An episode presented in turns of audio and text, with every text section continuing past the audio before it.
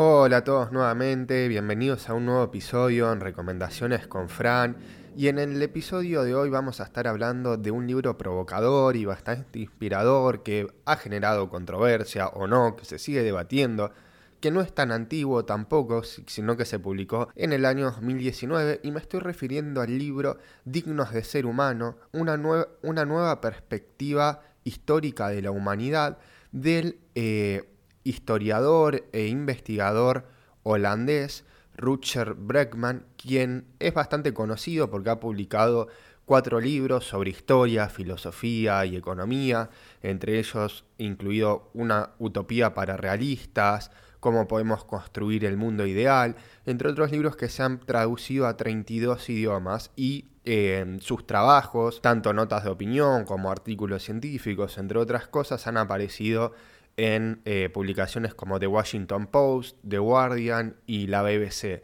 Este es un libro bastante provocador en el sentido en que, em, dignos de ser humano, nos presenta una nueva perspectiva de la humanidad. Y lo que va a, plantear eh, Bregman, lo que va a cuestionar, es esta idea que tenemos los humanos y nosotros mismos sobre eh, la naturaleza del ser humano por ejemplo, esta idea y se va a introducir de movida en el debate entre Hobbes y Rousseau, si el hombre es bueno por naturaleza o es malo por naturaleza o es la, y es la sociedad la que lo corrompe o qué es lo que ha pasado ahí en el medio. Es un libro no muy extenso, pero que está lleno de eh, giros y cambios históricos y cuestiones que hemos pasado desapercibidos y cómo se han manipulado o no, o solo se ha mostrado la parte negativa de la historia y un montón de accionares de los seres humanos, de acciones buenas que nos llevan más allá de nuestro, egoísmo personal, em, son lo que nos genera, generamos como humanos. Y eso es lo que plantea Breckman en este libro, ¿no? Va a ir cuestionando todo este tiempo. El libro está dividido en cinco partes, desde la primera parte en la que va a ser toda una introducción, constando en diferentes narraciones, citando ejemplos desde la evolución de la humanidad. Por ejemplo, va a estar dedicada a hablar también de la cuestión de nuestros antepasados, los cazadores recolectores y cómo vivían eh, siendo nómades y no tenían problemas o no se los creía excesivamente violentos como se los suele dibujar eh, y otras cuestiones. También sobre situaciones actuales de unos niños de Samoa que se pierden pero que no se dedican a pelearse entre ellos y diferentes experimentos psicológicos de la psicología social en la segunda parte también que van a hablar de esto de la maldad del ser humano o la bondad, si el ser humano es bueno por naturaleza o no, y ahí va a cuestionar una gran cantidad de estudios que se han hecho en la psicología social de diferentes eh, autores de renombre, quizás muchos lo conocen como eh, los experimentos de Milgram, eh, la cárcel, la prisión de Stanford o la cárcel de Stanford, depende de la, traducción, de Philip Simbrado, los experimentos de Sheriff, que son no solo, no es un libro dedicado solo a la gente de psicología, sino que trasciende a la psicología, está escrito esto en este capítulo en un lenguaje muy llano donde se explica qué se hizo y qué demás, y cómo se fue refutando y todo eso que con un solo estudio salieron a afirmar que el ser humano es malvado por naturaleza y un montón de cosas más, diferentes estudios que lo han intentado replicar han encontrado que esos estudios son eh, difíciles. Y con todo esto quiero ir al punto de que el autor, Breckman, va a estar constantemente citando información y haciendo referencia y contrastando los diferentes puntos de vista que hay sobre la humanidad. Desde este debate inicial filosófico entre Rousseau y Hobbes de si el hombre es bueno o es malo por naturaleza, él va a ir comparando datos históricos, se va a aprender un montón, no solo de historia, también de filosofía, se va a conocer algo de psicología, situaciones actuales, y se va a ir también a situaciones muy recientes de, por ejemplo, el 2016, 2018,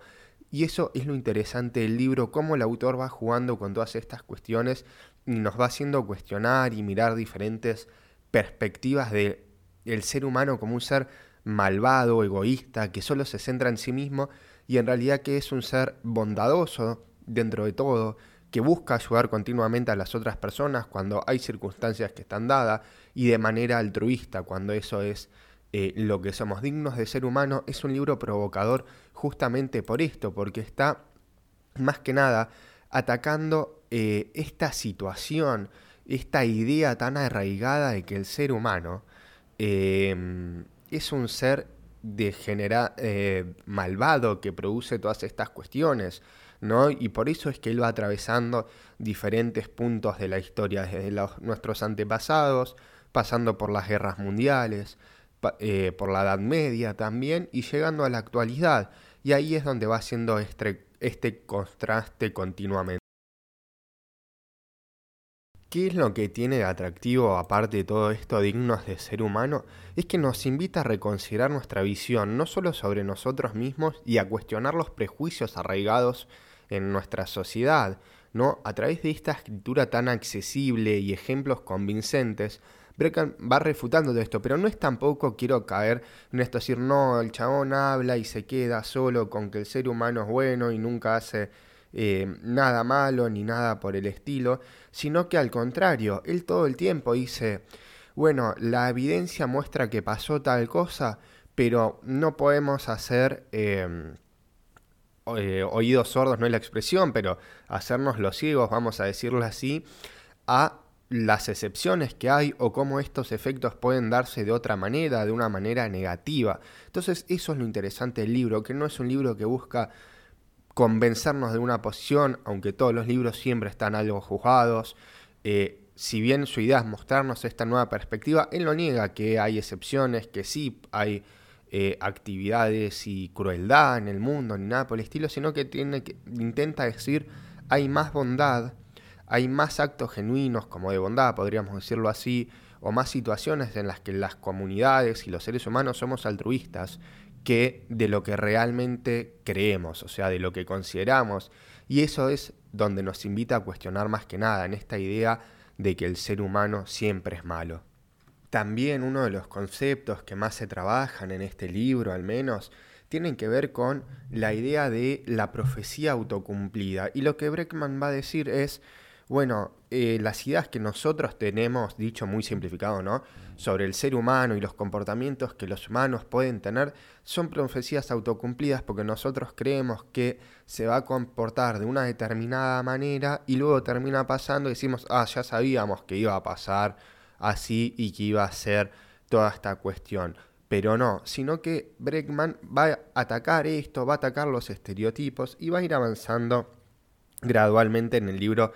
eh, tratando de tachar todas estas ideas que hay sobre el ser humano como un ser eh, codicioso y malvado. Eh, y eso es lo interesante. También para este tema, eliminar los prejuicios, Bregman va a analizar muchos temas que tienen que ver también con la empatía, ¿no? Que iba a referenciar a este autor que nosotros ya le hemos dedicado un capítulo que si quieren lo pueden escuchar, que se llama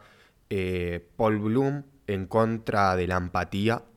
Eh, un libro que lo va a plantear ahí y, Bregman lo va a tocar en el sentido de, bueno, ciertas creencias, creencias de nuestra maldad y demás vienen por el lado de la empatía, entre otras cuestiones. También el tema de la compasión, va a ver cómo se va a ir revalorizando.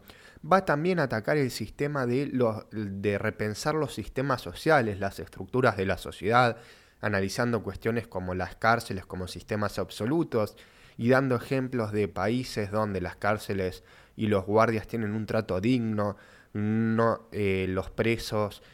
andan libremente, se llevan bien con todas las personas, va con los guardias y entre ellos la reinserción es mucho más, mucho más sencilla y amena, entre otras cuestiones. La verdad que es un libro muy interesante para todos aquellos que les interese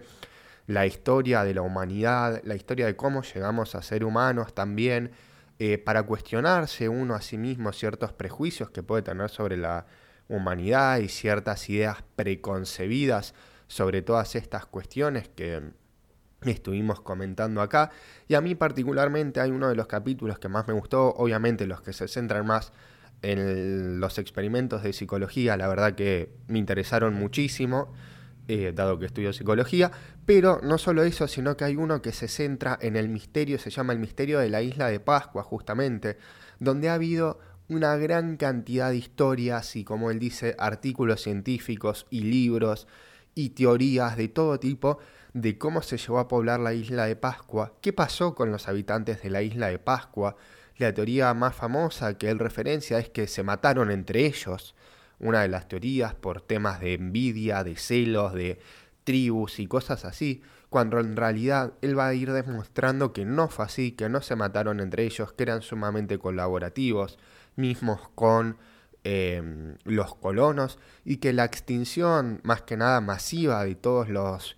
eh, isleños se debió más que nada a la colonización, al, cuando llevaban, venían los barcos con esclavos que traían diferentes enfermedades, entre otras cuestiones. Como he dicho, es un libro que al que le guste la historia y le interese conocer más esto de cómo es que llegamos a ser humanos, cómo es la evolución de la humanidad, no desde una mirada exclusivamente evolucionista, biologicista, sino porque el libro no se va a meter tanto en detalles de ese tipo. Sí, sí, va a estar dedicado también a eso, porque hay capítulos que hablan puntualmente de la evolución, pero siempre en un lenguaje llano, muy ameno de leer y entretenido que te hace querer saber cómo continúa esta historia de la evolución, mechando lo de nuestros antepasados con situaciones actuales, ejemplos poco conocidos de la actualidad, y historias que van a ir haciendo a todo esto, a este desconocimiento de la bondad,